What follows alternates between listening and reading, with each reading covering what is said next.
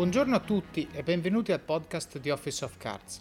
L'ospite di oggi è Carlo Torniai, Director of Strategy, Planning e Digital Venture House alla FIFA.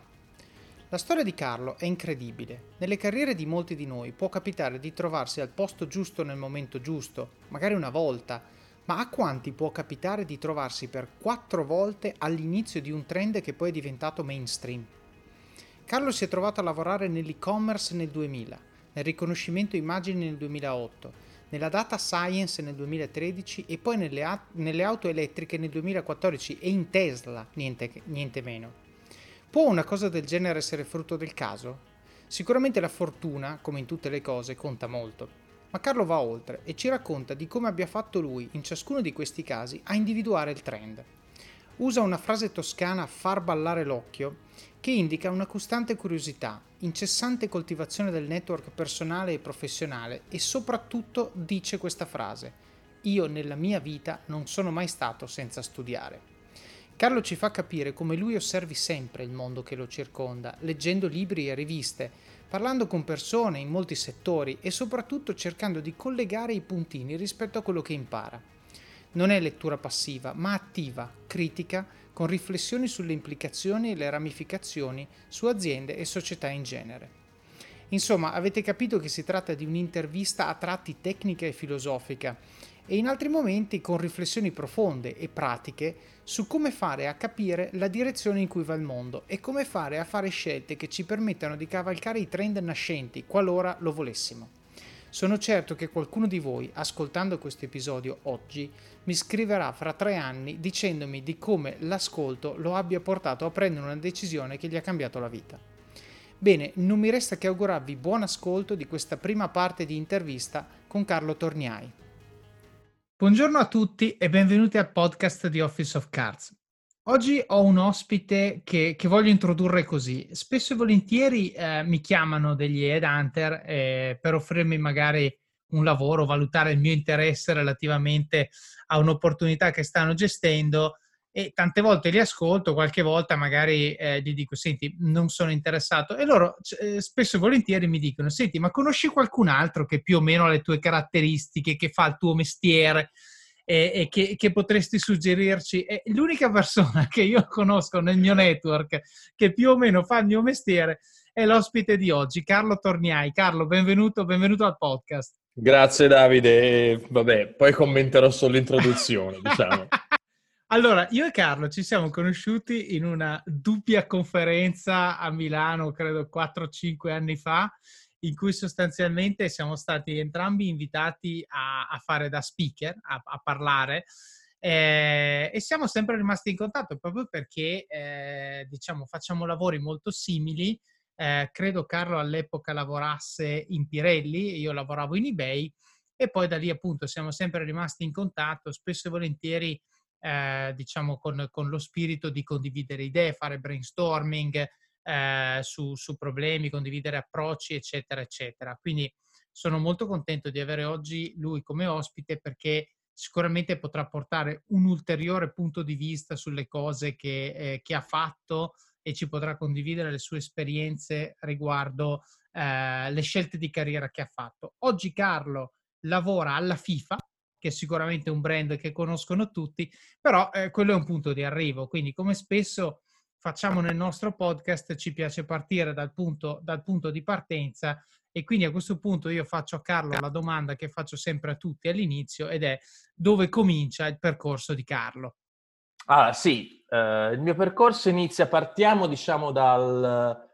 Beh, possiamo partire un attimino prima dell'università così, con un po' di colore, un po' di curiosità. Io um, sono sempre stato appassionato, diciamo, tutta la mia passione per quello che ho fatto dopo nasce da una cosa un po' frivola, nel senso io sono sempre stato un grande appassionato di videogiochi, dalla, dalla, parte, diciamo, di, di, arcade, dove da piccolino ho passato tantissimo tempo, poi ho fatto tutta la scala di qualsiasi dispositivo elettronico, però, diciamo, nei miei studi io ho fatto studi classici, per cui ero anche molto appassionato, greco-latino, molto appassionato di filosofia, poi dopo, diciamo, mh, alla fine del, del, liceo, dopo che la, il mio esame di maturità era anche uscita filosofia e poi mi avevano anche cambiato materia e dopo aver studiato per tutta un'estate i saggi sul realismo tedesco di Hegel e quant'altro di cui ero molto appassionato, dopo la maturità ho deciso che non avrei potuto continuare a fare, diciamo, addentrarmi nei meandri filosofici per tutta la vita e volevo fare qualcosa di più concreto.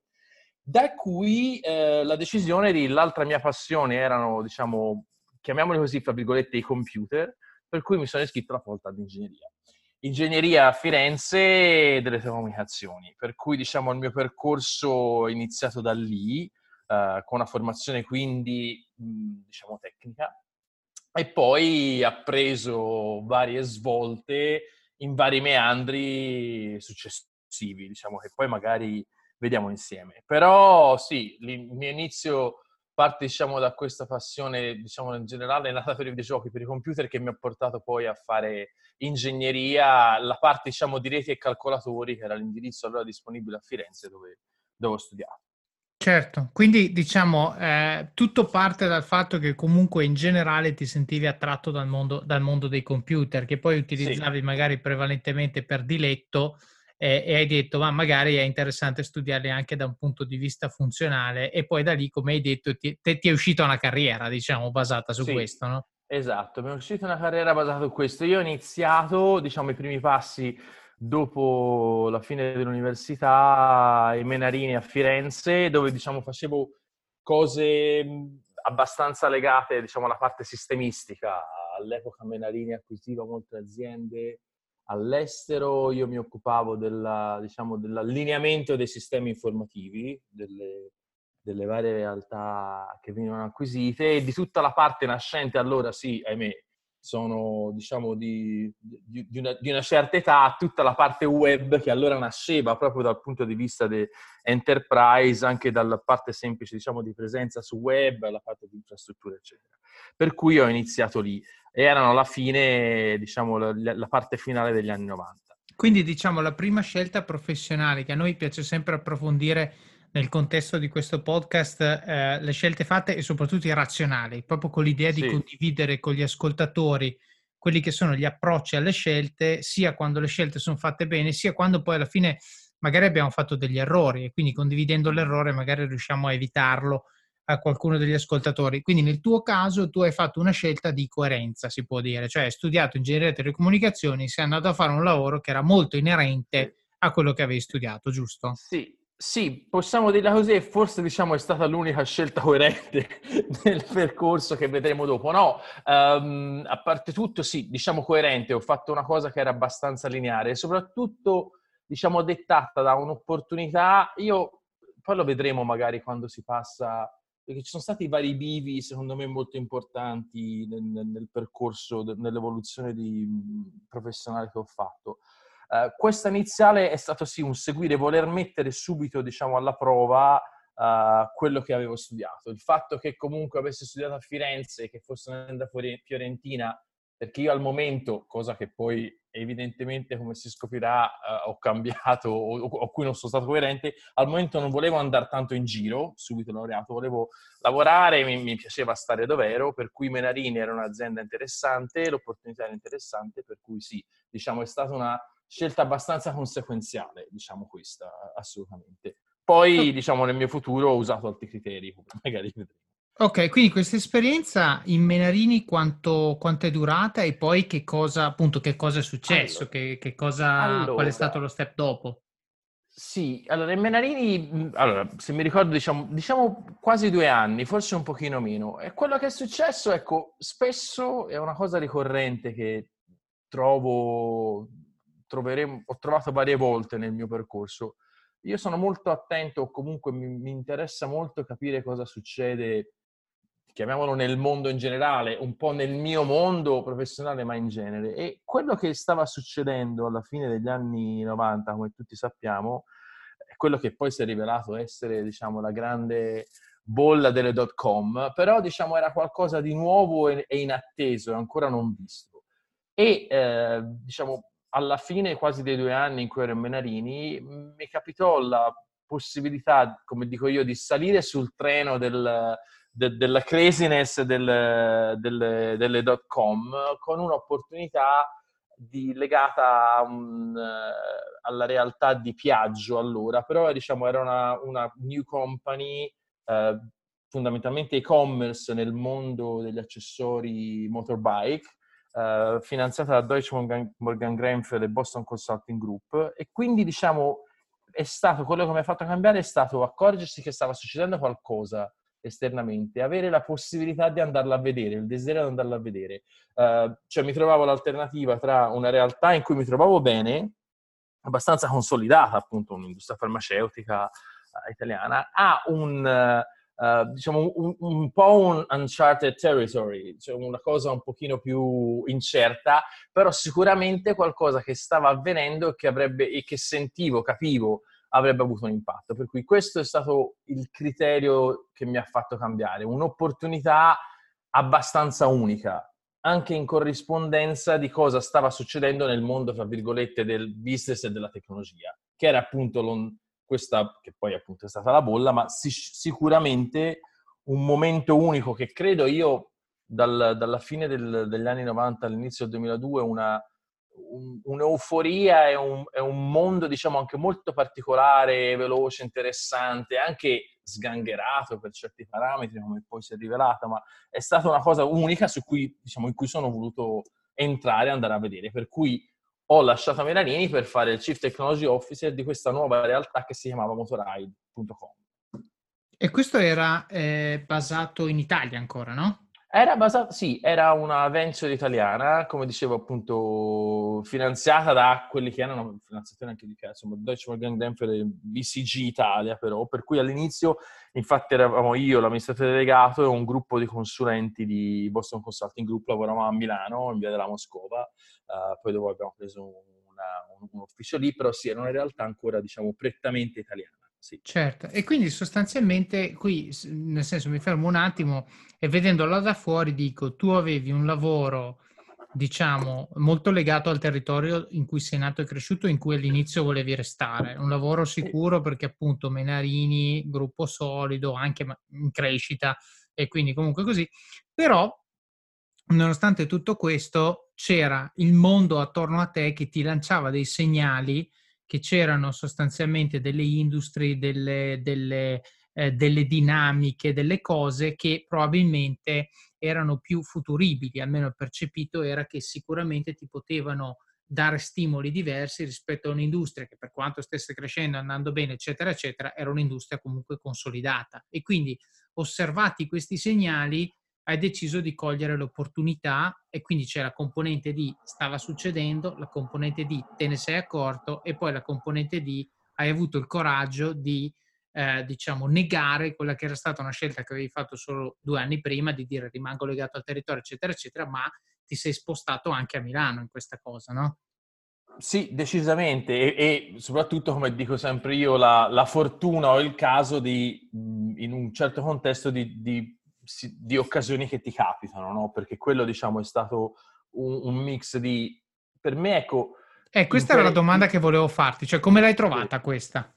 Allora, questa è, è banalmente, allora, innanzitutto io una cosa che ho sempre fatto e continuo a fare, che forse sarà un po', non so, ma io eh, anche quando, diciamo, forse sarà il mio carattere che sono, diciamo, un po' irrequieto nel senso buono, ma sono molto curioso, irrequieto per cui mi interesso sempre a che cosa succede. Una delle cose in cui lo faccio è anche guardare sempre che annunci di lavoro, anche quando, diciamo, anche dopo sei mesi ho iniziato lavoro nuovo, mi interessa sapere cosa succede nel mio mondo, perché io sono sempre stato attento. Ma questa volta qua non è stato per una mia intrapendenza, è stato un mio interesse, diciamo, di sentire che c'era qualcosa che mi interessava al di fuori per la particolarità di, quella, di quello che stava succedendo appunto in tutto il mondo delle internet startup.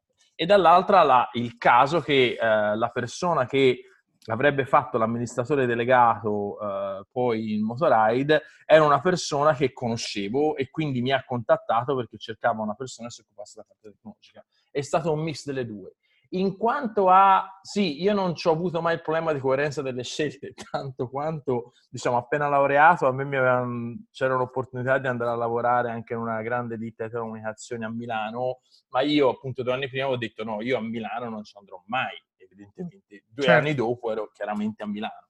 Per cui diciamo no, non ho mai avuto il problema di, mh, di, di essere, cioè delle scelte fatte prima, mi sono sempre mi ha sempre interessato l'opportunità che aveva il presente. Ecco, e questa è sempre stata un mix di cose che vedevo nel senso dove si stava muovendo un certo mondo che mi interessava e, e l'intersezione con uh, l'occasione, quindi lì c'è sempre la, la, percentuale che gioca sempre molto più di tante altre cose, che chiamiamola fortuna, chiamiamolo caso o chiamiamola, diciamo, sorte, eh, che, eh, diciamo, si sono intersecate e per cui sono andato poi a lavorare a Milano e Menarino. Certo, beh, eh, mi viene eh, da scusa, dire... Milano e Motorride. Motorride no? certo.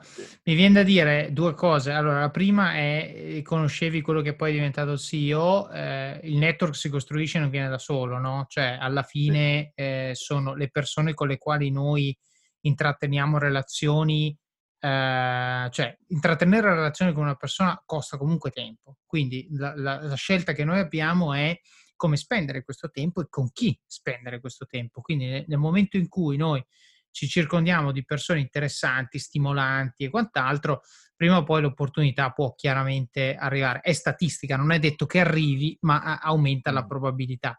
L'altra cosa mi viene da dire riguardo appunto al tuo tema di coerenza sulla non coerenza, no? forse un modo, modo simpatico per descriverla, è il seguente, io, c'è uno strumento che, che, che, ho, che ho, descritto, insomma, di cui parlo nel, nel, mio libro che si chiama Job Compass, che è sostanzialmente un metodo per confrontare lavori diversi, opportunità diverse.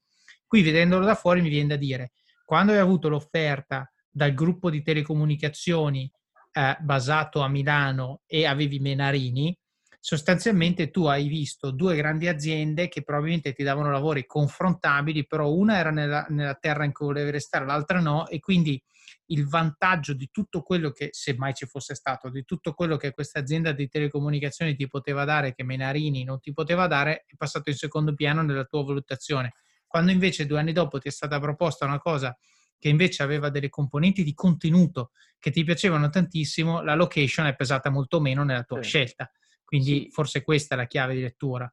Sì, e poi dipende anche molto, io, dipende anche molto dal momento, cioè io appunto sulla la coerenza di, di, essere incoerente, dipende anche molto dal momento personale e professionale in cui uno si trova. Certo. Uh, per cui, diciamo, è, è un, io in quel momento, appena laureato, diciamo, mi, ho sentito più, a, ecco, per me c'è un aspetto di quando uno sente una cosa per sé, è più a un livello, diciamo, meno analitico dal mio punto di vista, se vuoi, ma era più consono al mio momento, alla mia situazione eh, professionale, personale, eccetera, quella cosa lì. Mentre dopo, diciamo, era, sentivo come più promettente, ma non certo, in questa promessa, fra virgolette, c'è tutto. C'è l'aspetto del contenuto del lavoro, c'è l'aspetto di una crescita, c'è anche un aspetto, diciamo, di, se vuoi, di, di sfida e di, e di, fra virgolette, avventura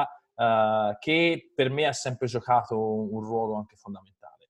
Però, diciamo, sì, eh, io ho sempre fatto, diciamo, forse anche a volte poche, um, o diciamo poche strutturate decisioni analitiche, se vuoi, anche rispetto alla parte del networking. Diciamo, io non, ho, non, non penso mai con uno scopo, diciamo, futuro uh, con chi sto, con chi, con chi spendo del tempo. Molte cose capitano e, diciamo, io le lascio e le, e le valorizzo, le cerco di, cerco di interpretarle nel contesto in cui capitano. In questo contesto c'è, ci sei te il mio, il mio, me di due anni dopo iniziare Melanini era evidentemente diverso dal, da quello che l'ha iniziato, il contesto era diverso e in quel momento lì, diciamo, c'è stata una, uh, un'intersezione favorevole uh, di tante cose, compresa la mia disponibilità appunto a, ca- a cambiare e a mettersi in gioco.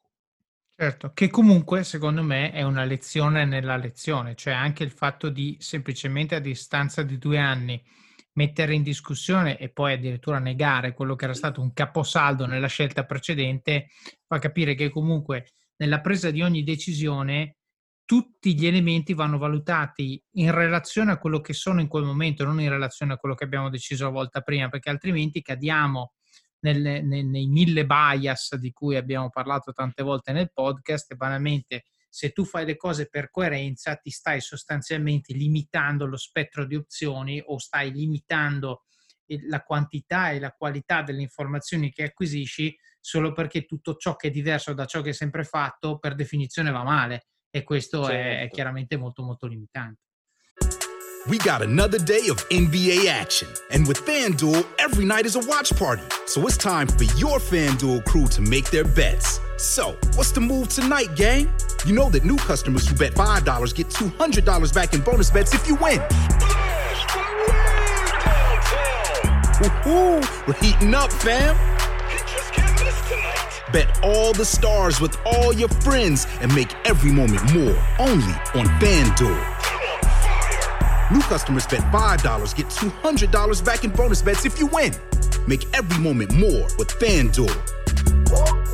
It goes down in the DM. It go down. It go down in the DM. 21 plus and present in Virginia. First online real money wager only. $10 first deposit required. Bonus issued is non-withdrawable bonus vest that expires seven days after receipt. See full terms at fanduel.com slash sportsbook. Gambling problem? Call 1-800-GAMBLER.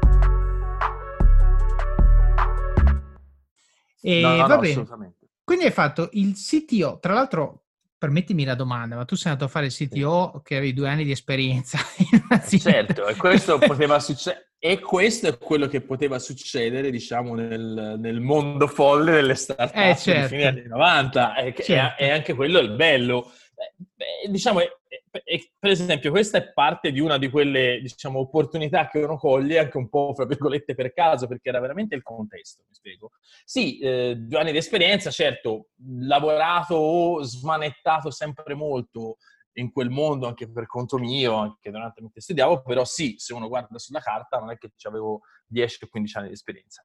Certo. Eh, lì quello che ho fatto era, diciamo, occuparmi di tutta la parte infrastrutturale, occuparmi di fare hiring delle persone. È stato molto bello, un'esperienza sicuramente mh, folle dal punto di vista appunto del un po' delle cose, diciamo, inflated, eh, che era tutto, era tutto enorme eh, a quei tempi.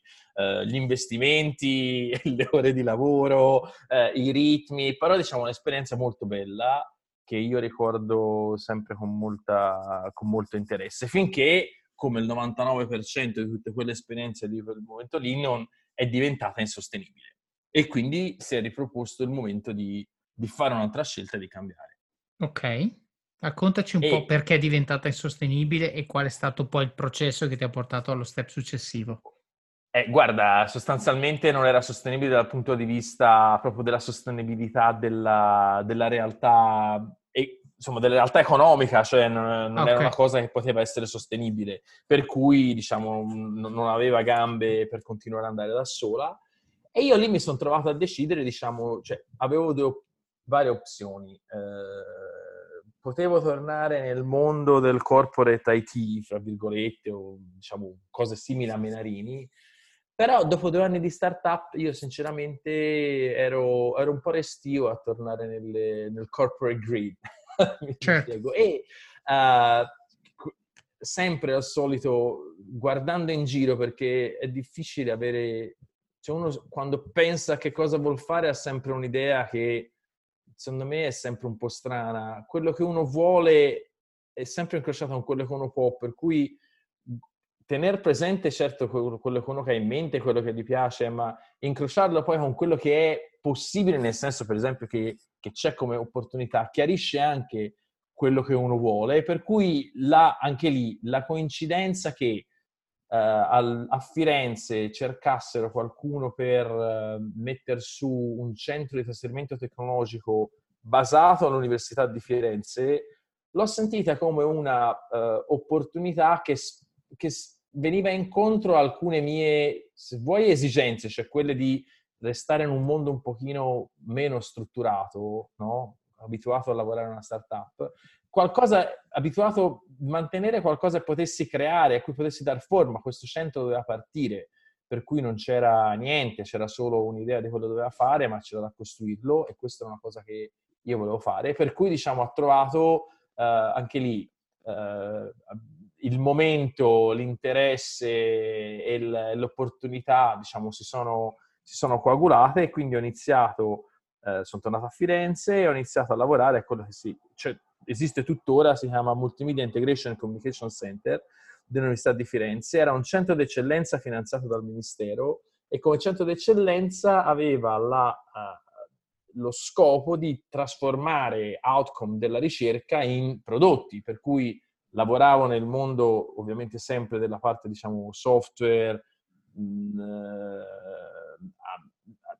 diciamo, software, hardware, se vuoi, comunque tutta parte del mondo computer science e, e come certe outcome di ricerca del, di questo mondo potevano diventare prodotti o progetti fatti insieme a realtà locali, aziende o pubbliche amministrazioni. E io lì mi sono occupato di iniziare, se vuoi, questo centro, da trovare il posto, capire come, con chi lavorare, chi ci lavorava, per cui ho fatto diciamo un po', un po di tutto all'inizio tirando su questo posto. E, ehm, Scusa, in questa lì, cosa vai, come l'hai vai. trovata, giusto per capire? Nel senso, tu eri, non eri uh, in orbita accademica, mi pare di no, capire. E no, quindi come è successa sta cosa? Ma è perché anche lì eh, connessioni più o meno strane. Ora non mi ricordo esattamente, però mi ricordo che io conoscevo perché ci avevo fatto un esame il professore che avrebbe, insomma, che era poi a capo di questa cosa qua. Uh, e poi però non mi ricordo da chi mi venne, diciamo, la notizia che stavano cercando qualcuno che tra l'altro non poteva essere una persona che era uscita direttamente dall'università perché, mi spiego, c'era, c'era un aspetto abbastanza imprenditoriale questa cosa, per cui cercavano qualcuno che avesse già una certa esperienza, almeno diciamo nel mondo lavorativo. Non mi ricordo da chi mi venne l'idea, però mh, mi piaceva la, la, il fatto che, che fosse, diciamo, un, un, non era ricerca pura, diciamo, era una cosa a cavallo. Io sono sempre stato legato a molti amici, penso ecco, fossero amici che erano restati nel, nel mondo universitario o facendo dottorati o altro. Penso che questo sia stato come mi è arrivata la cosa. Poi sì, dopo anche qui network conoscendo... comunque non c'era sì, un job certo. posting a cui no, applicato, era no, qualcuno che conosceva no. qualcuno che sapeva, giusto? Sì, sì anche a questo giro sì. Gio... A Menarini mi ricordo ancora dal giornale, cioè all'epoca sì, lo so, sono giovanissimo, c'era l'annuncio sulla nazione, mi ricordo ancora, dove l'ho visto, qui a Menarini ho proprio, ho visto e ho applicato, quello sì. Dopo queste, quelle altre due cose non sono nate direttamente dal network, sì. E, okay. Ehm, e, quindi sei finito a fare questo progetto all'Università di Firenze eh, per diversi anni, no?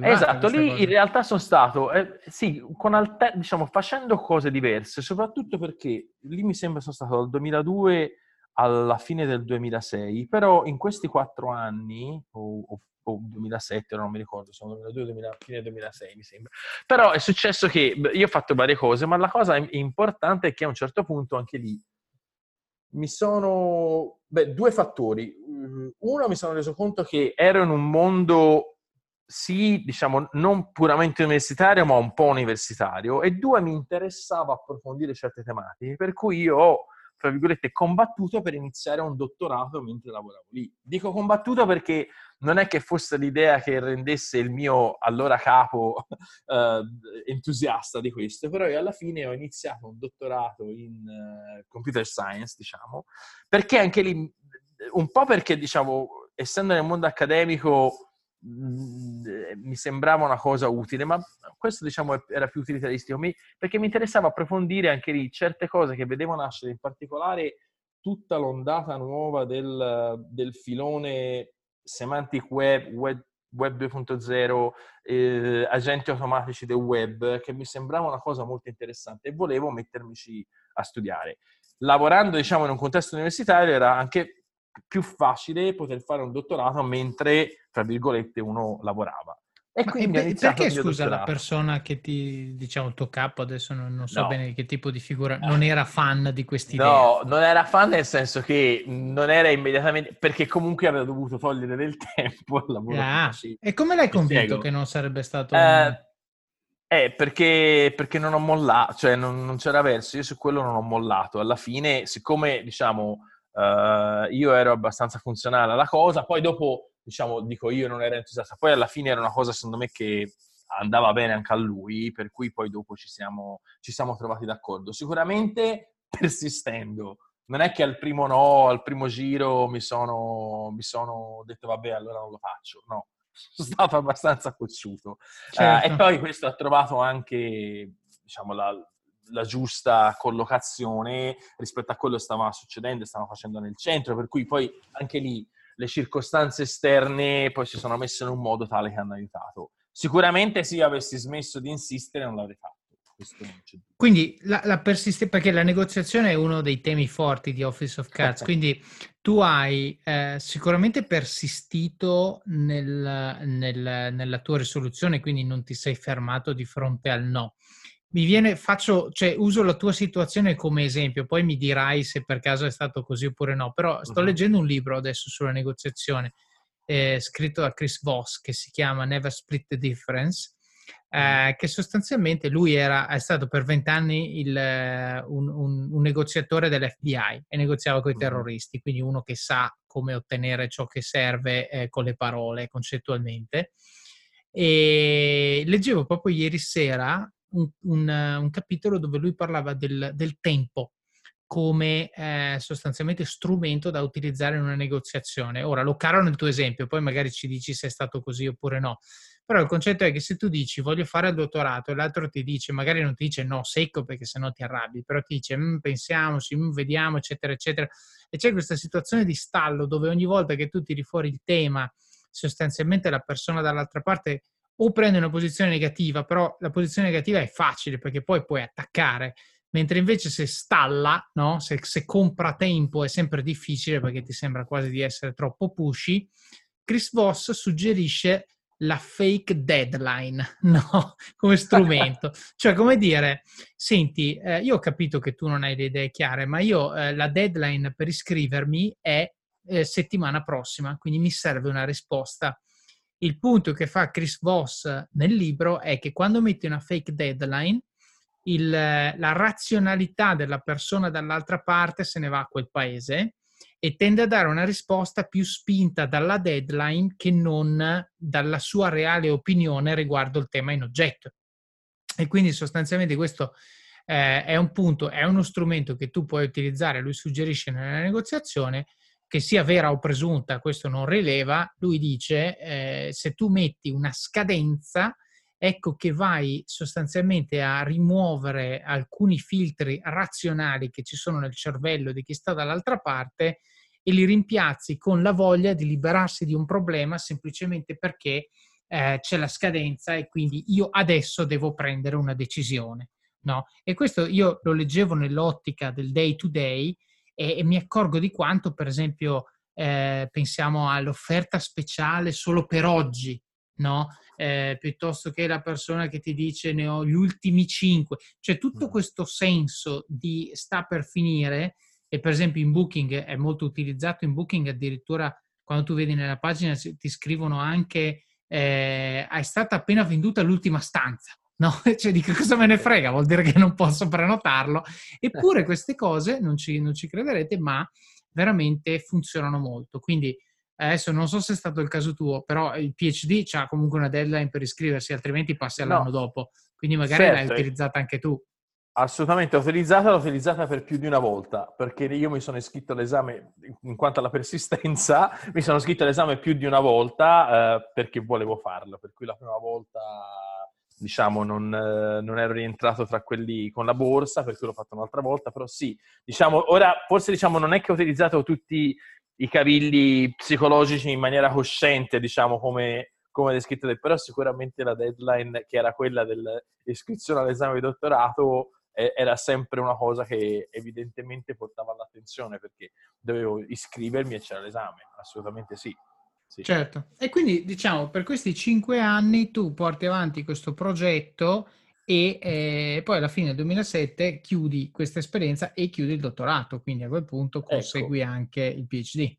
Sì, io tra l'altro la, ero stato l'ultimo anno mh, eh, proprio a fare, siccome diciamo avevo, lavoravo e studiavo, eh, invece l'ultimo anno me lo sono proprio preso di, per fare la tesi, diciamo il lavoro serio sulla tesi finale e sono stato in HP a Bristol, ho lavorato lì, sono stato lì diciamo un annetto Tornato, uh, anche lì che cosa, cosa, è successo? Tornato mi veniva, avevo la possibilità di fare un, uh, diciamo all'epoca c'erano questi contratti di ricerca, no? un contratto di ricerca a tre anni, continuando il lavoro che facevo, ma continuando anche a fare cose di ricerca.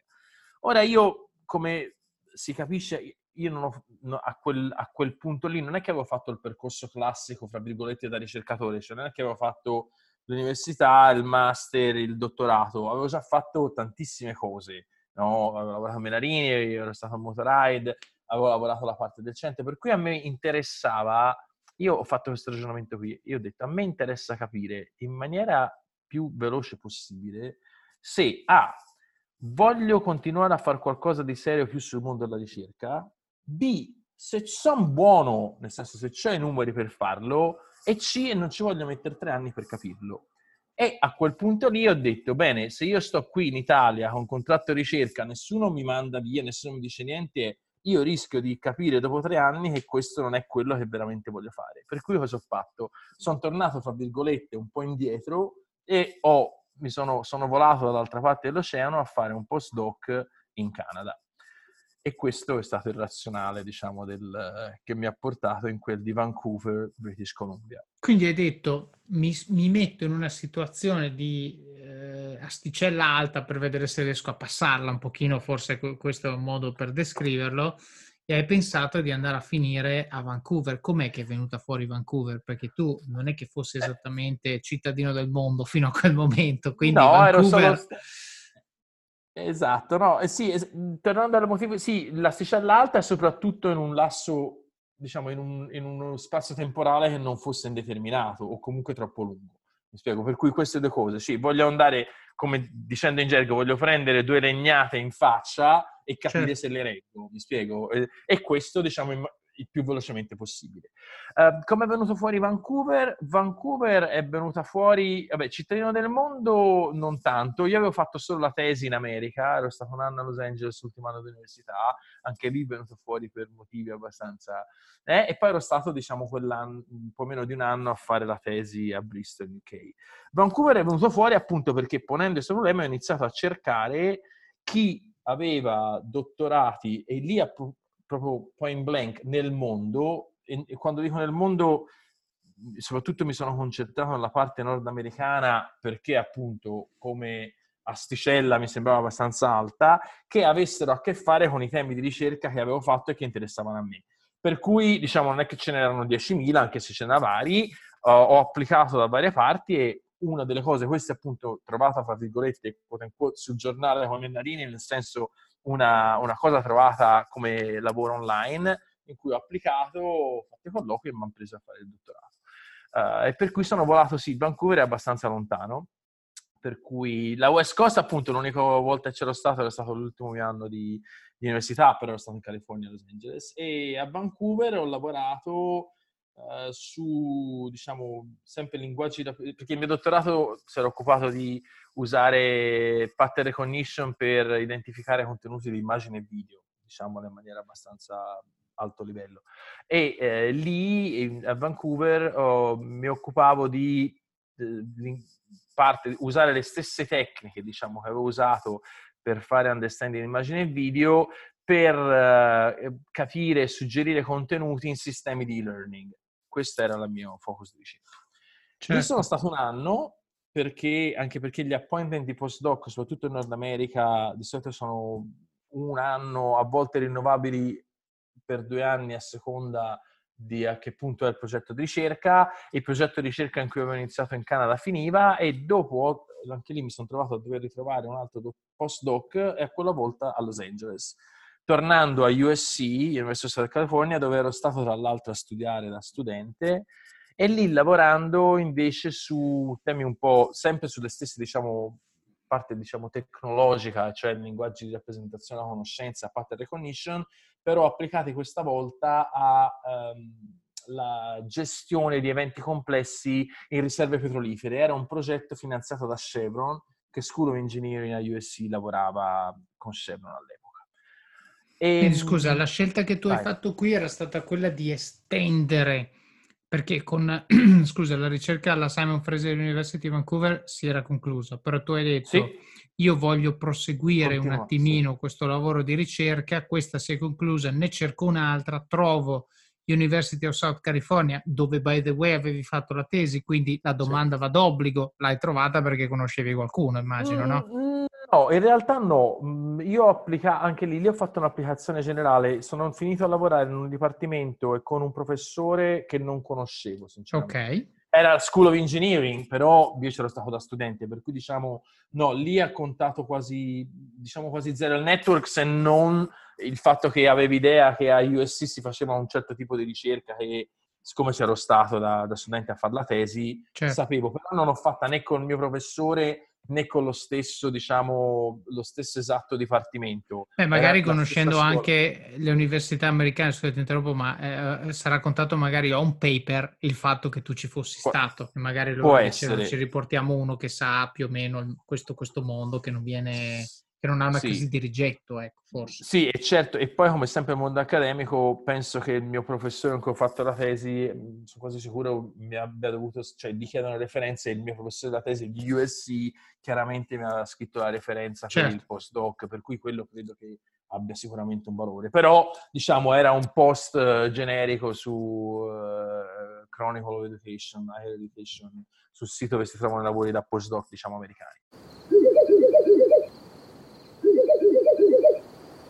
La libertà ti sta chiamando.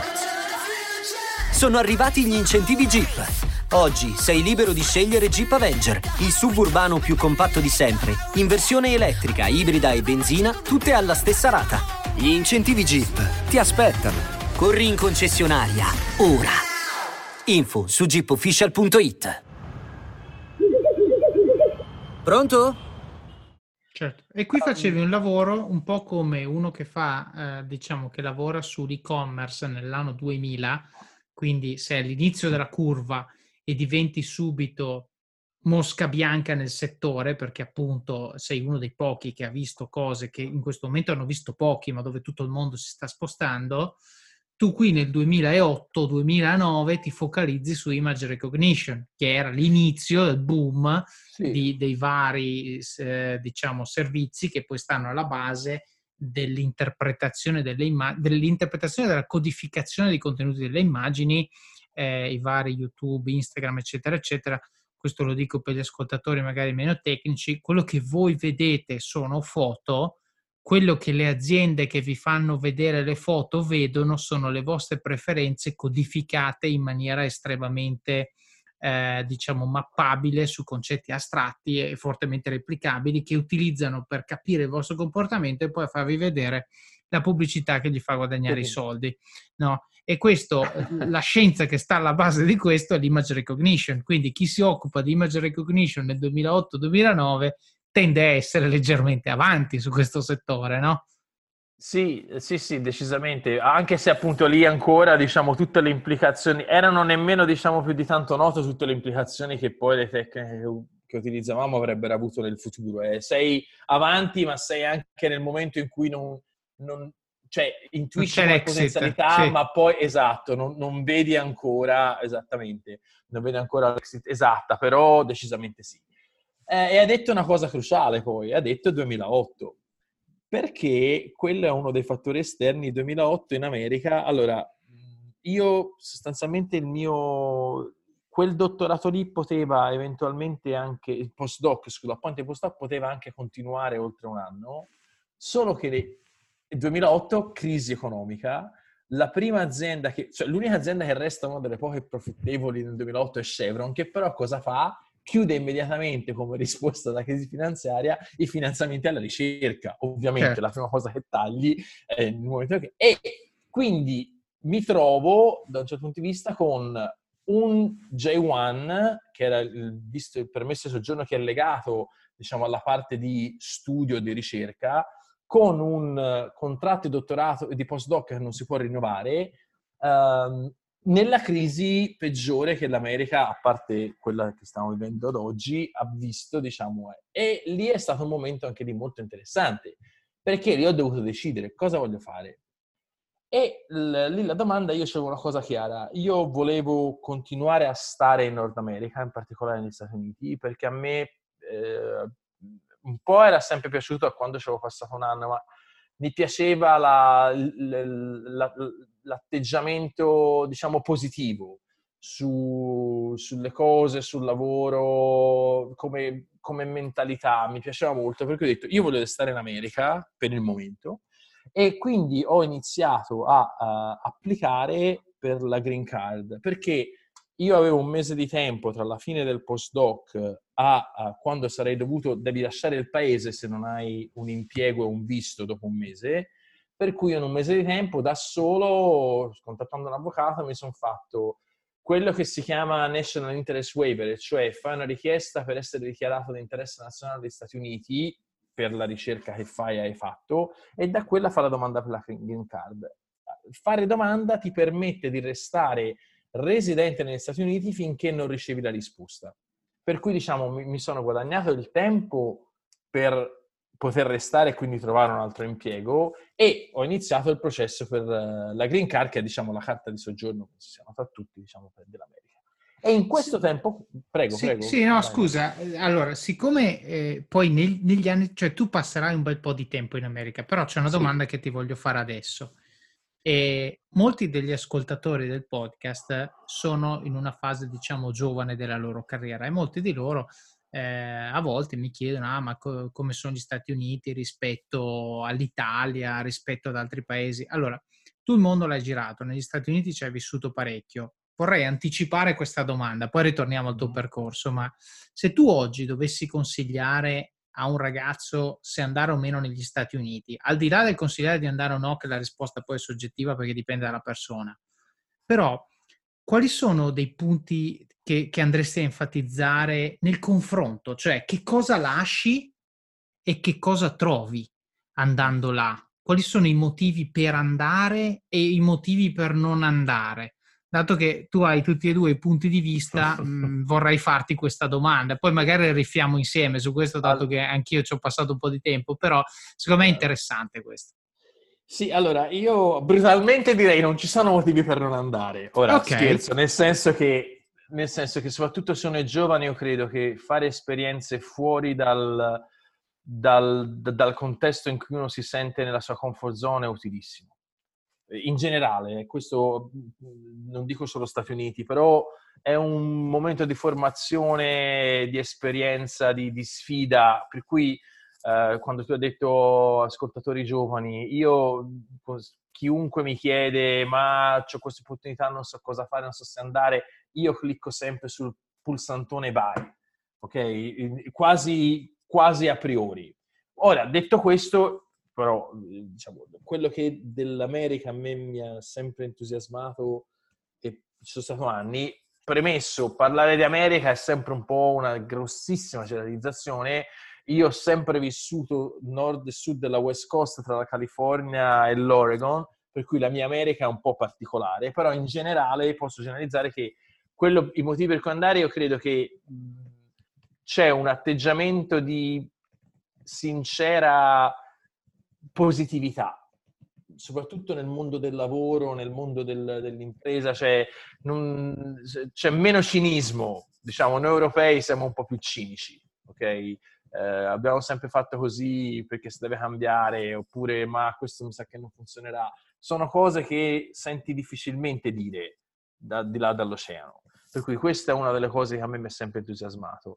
Um, l'altra cosa, sicuramente su certi aspetti tecnologici, molte delle cose, diciamo, first hand si vedono in un certo tipo di mondo. Per cui se uno lavora in un certo settore ha la possibilità di vedere alcune cose prima, banalmente.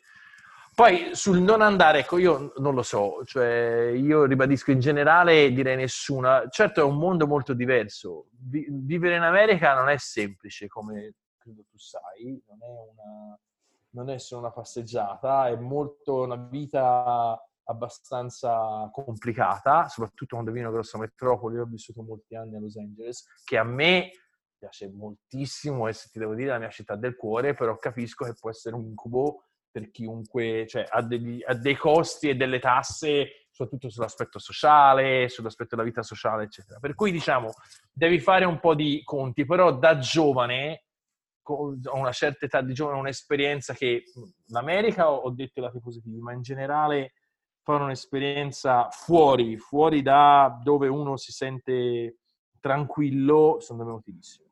Non so se ho risposto, forse ho lasciato i, il che cosa lasci, ma insomma, so se... Ma secondo me hai toccato un punto che, che, si vede solo quando sei là, perché la, la, la, cosa che hai detto sul, eh, vabbè, allora, visitare, eh, girare il mondo se non hai motivi che ti legano mani e piedi alla tua terra, che di solito sono motivi familiari. Allora, forse partiamo da qua.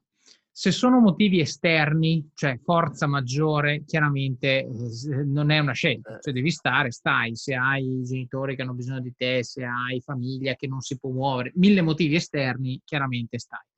Però una volta smarcato quello, se sono motivi che ti sei messo in testa tu, tu stai dicendo toglili, cioè se, se hai in mente che ah ma io in America non ce la farei mai, no, prendi e vai, vedrai che in qualche maniera ce la farai e ti porterai a casa tantissimo. Una volta smarcato quello, tu hai detto una cosa che secondo me molti sanno già, quindi il fatto che se vai in America vedi le cose prima. Beh, banalmente, se tu leggi qualche giornale ti accorgi che tutti i servizi che forse adesso stanno arrivando in Italia a New York e a San Francisco ci sono da cinque anni, se non di più.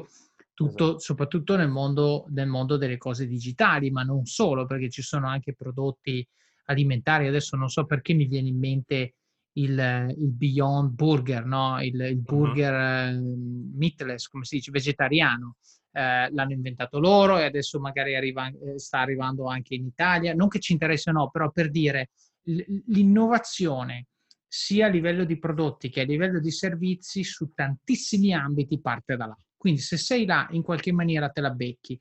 Per non dire il fatto che è un mercato ricco e con tante persone, quindi anche l'innovazione che non arriva dall'America tipicamente viene importata in America come primo paese rispetto al paese che l'ha inventata. Quindi a meno che non l'abbiano inventata in Italia, qualsiasi cosa arriva prima là che non da noi, in generale. O in, esatto, o in Asia, che è un altro mercato molto interessante. O in Asia, esatto, insomma, i vari Singapore, eccetera, eccetera. Però esatto. questo è una cosa che, secondo me, uno che, eh, diciamo, a cui viene il ghiribizzo di andare in America già la sa prima di partire. Quello che però non sa è la prima cosa che hai detto, che è la positività.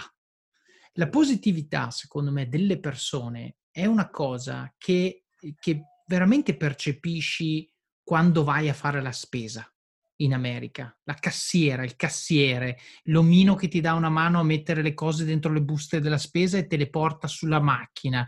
Questo, questa società che è disegnata intorno al concetto di servizio al cliente. Il cliente in America è un cliente eh, sacro, molto più in Italia si dice il cliente ha sempre ragione, però eh, provate ad andare in America e vedere come il cliente tratta il cameriere se non è contento del cibo che ha nel piatto, ok? Posto che in America può essere benissimo che ti portano del cibo, eh, diciamo, immangiabile, capita.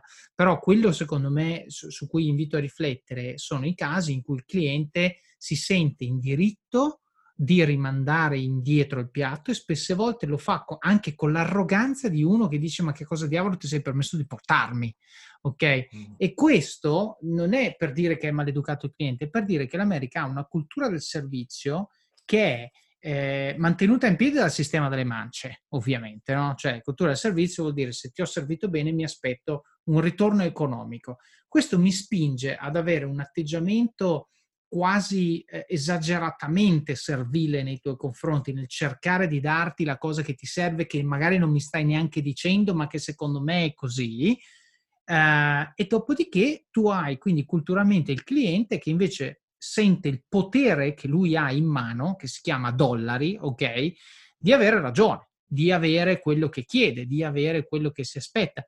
E questa, questa cosa nel day to day, anche diciamo dove non c'è una transazione di tipo economico, si trasforma in una voglia che hanno tutti di fare quello che fanno tendenzialmente bene, Ok? E questa è una cosa che poi si trasforma nella positività che dicevi tu, del fare, del proporre, del non stare fermi. Ora non sono tutti così, però tipicamente è più vero là che non qua nel day to day, eh, anche e soprattutto nei confronti delle avversità, perché l'America è quella che ha creato le crisi mondiali peggiori ed è quella che ne è uscita sempre meglio di tutti. Quindi, sì. perché di fronte all'avversità l'americano si fa sulle maniche con uno spirito veramente che forse è anche portato dalla loro storia, l'indipendenza, insomma l'America è un paese giovane, ha 300 anni, cioè voglio dire, sono nati l'altro giorno, eh, però sono nati su dei valori di, eh, di costruire, costruire ciò che hanno. Pensiamo a New York, quando vedete i film eh, ambientate negli anni 30, c'era la metà dei grattacieli, meno della metà dei grattacieli di adesso, cioè pensate invece alle grandi città italiane, quanto meno, forse Milano è un po' un'eccezione negli ultimi dieci anni, però per il resto le città italiane sono tutte come erano eh, 50 anni fa, al netto della guerra ovviamente, però abbiamo costruito qualche casa appunto e basta. Là invece si sta creando un'urbanistica moderna, eccetera, eccetera, con, con anche, eh, diciamo, delle, delle, icone, non solo dei palazzi funzionali, ma anche un aspetto di, eh, di città simbolo, no? di, tante, di tante cose. Certo, no, e, assolutamente. A me, diciamo, ehm, questa positività ha proprio a che fare con sentire la, la, categoria del possibile sempre. Mi spiego, non c'è mai una volta che io abbia detto in un lavoro proviamo a fare questo e qualcuno abbia detto non funzionerà mai. Oppure no, è impossibile, lascia perdere. Mi spiego, c'è questa attitudine a, a, a, appunto al enterprise nel senso proprio di provare, mi spiego, cioè come possibilità che a me, a me ha sempre entusiasmato.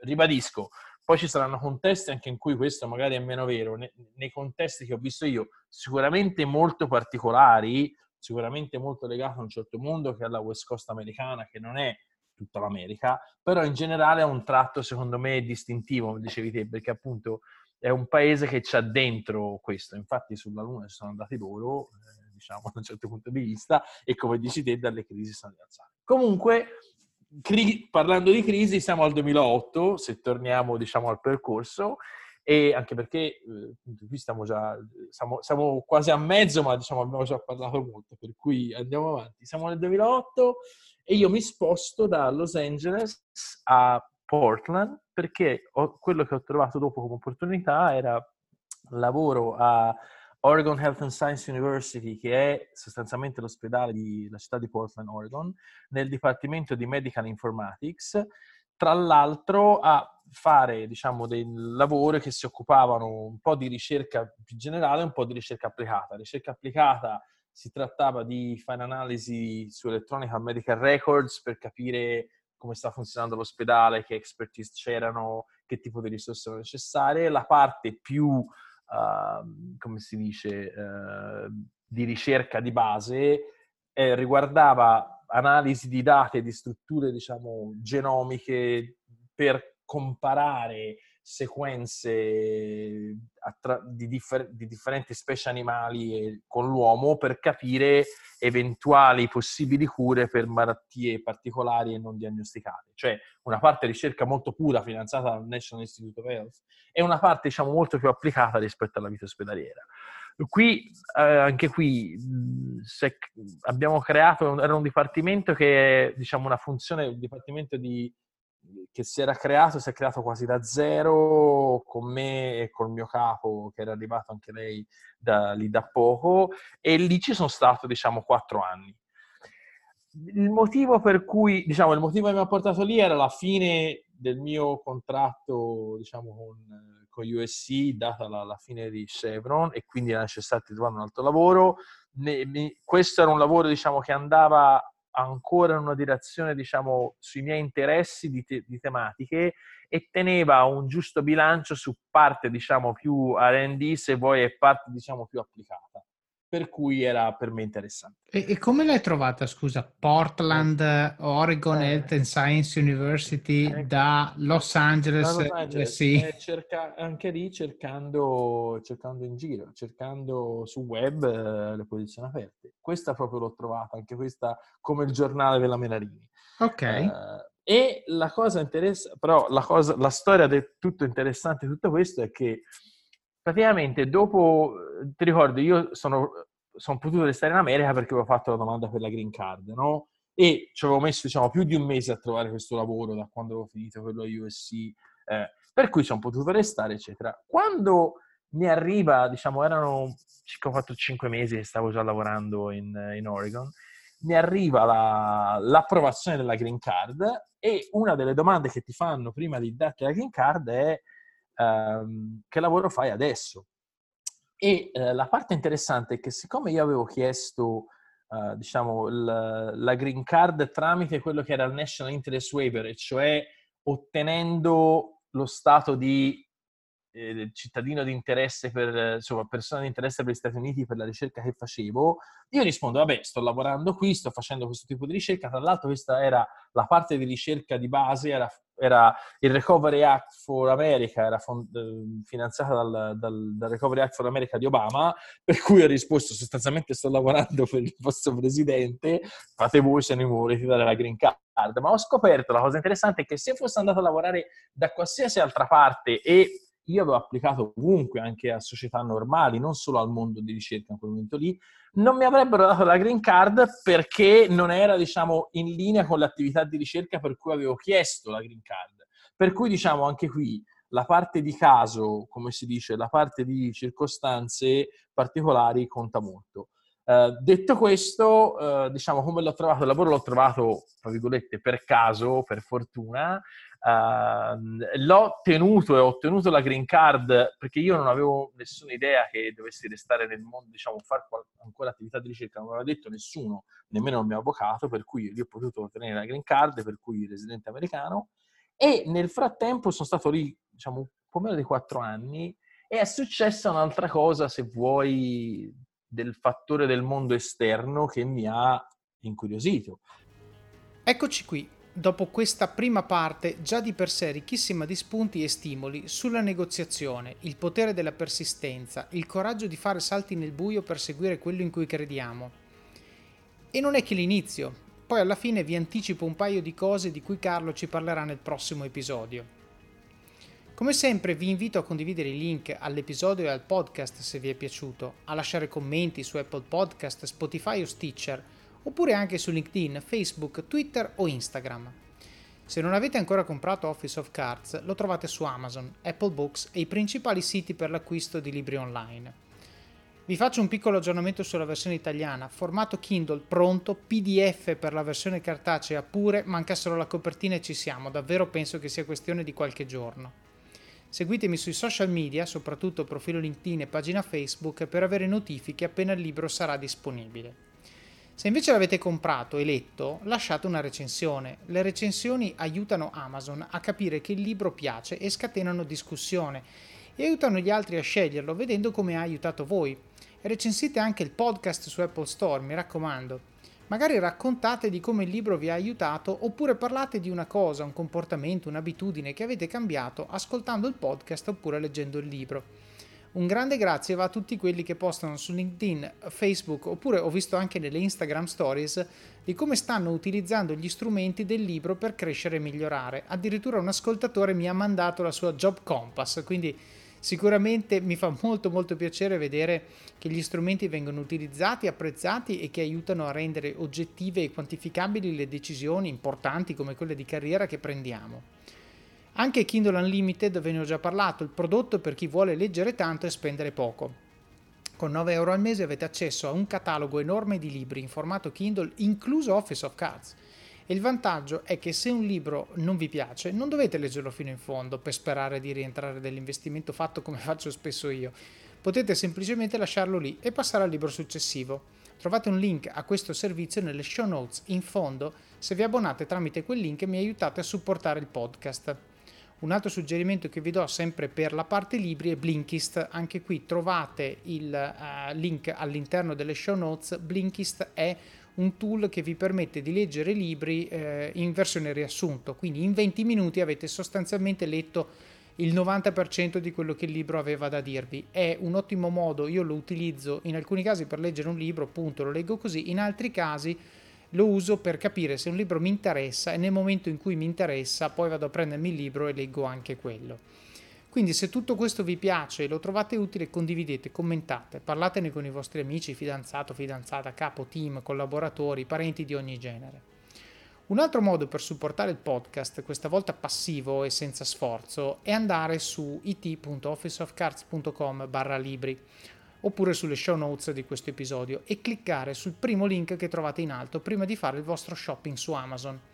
Io su Amazon compro di tutto. Gli ultimi acquisti che ho fatto sono stati un libro che recensirò sicuramente qui sul podcast, si intitola The Code, The Evaluation, The Protocols, Striving to Become an Eminently Qualified Human di Jocko Willink, le immancabili salviette Water Wipes per mia figlia, e la gomma di xantano, che era un ingrediente che non conoscevo, l'ho scoperto leggendo un libro scritto dal mio amico Tommaso Arrigoni che si intitola uh, Uno chef senza sprechi ed è un addensante per fare gel e spume. Capite bene che in questa quarantena mi sono un po' annoiato e quindi sto provando a elevare il livello della mia cucina domestica.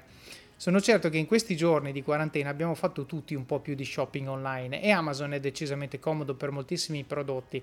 Se volete aiutare il podcast basta cliccare su quel link che potete anche salvare nei vostri preferiti e poi fare il vostro shopping nella stessa sessione di navigazione, quindi aggiungendo al carrello e completando il pagamento senza abbandonare Amazon. Amazon a me riconosce una piccola commissione e a voi non costa nulla. Come sempre vi ricordo che tutto quello che guadagno da qui viene reinvestito nel podcast per renderlo sempre più ricco e utile. Seguite Office of Cards sui social e commentate, suggeritemi libri da recensire, persone da intervistare oppure fate domande, che poi affronterò negli episodi di domande e risposte. E non dimenticatevi di iscrivervi al podcast e al blog, così riceverete notifiche quando escono i nuovi episodi. Come vi ho promesso, nel prossimo episodio, seconda parte di questa intervista, Carlo ci parlerà di Tesla e di alcuni aneddoti che ha avuto con Elon Musk parleremo di come sceglie i settori in cui andare e ci rivelerà il suo approccio metodico allo studio dei fenomeni sociali e tecnologici e al tenersi informato su quello che succede nel mondo. Poi ci spiega come fa a collegare i puntini e mettere insieme input da mondi diversi per prendere decisioni, le decisioni che prende. E i risultati di questo approccio, direi, eh, si vedono. Grazie per l'ascolto, il supporto e soprattutto per la voglia che avete di crescere, di imparare e di migliorare, sia voi stessi che le persone intorno a voi, anche in giorni come questi. Alla prossima!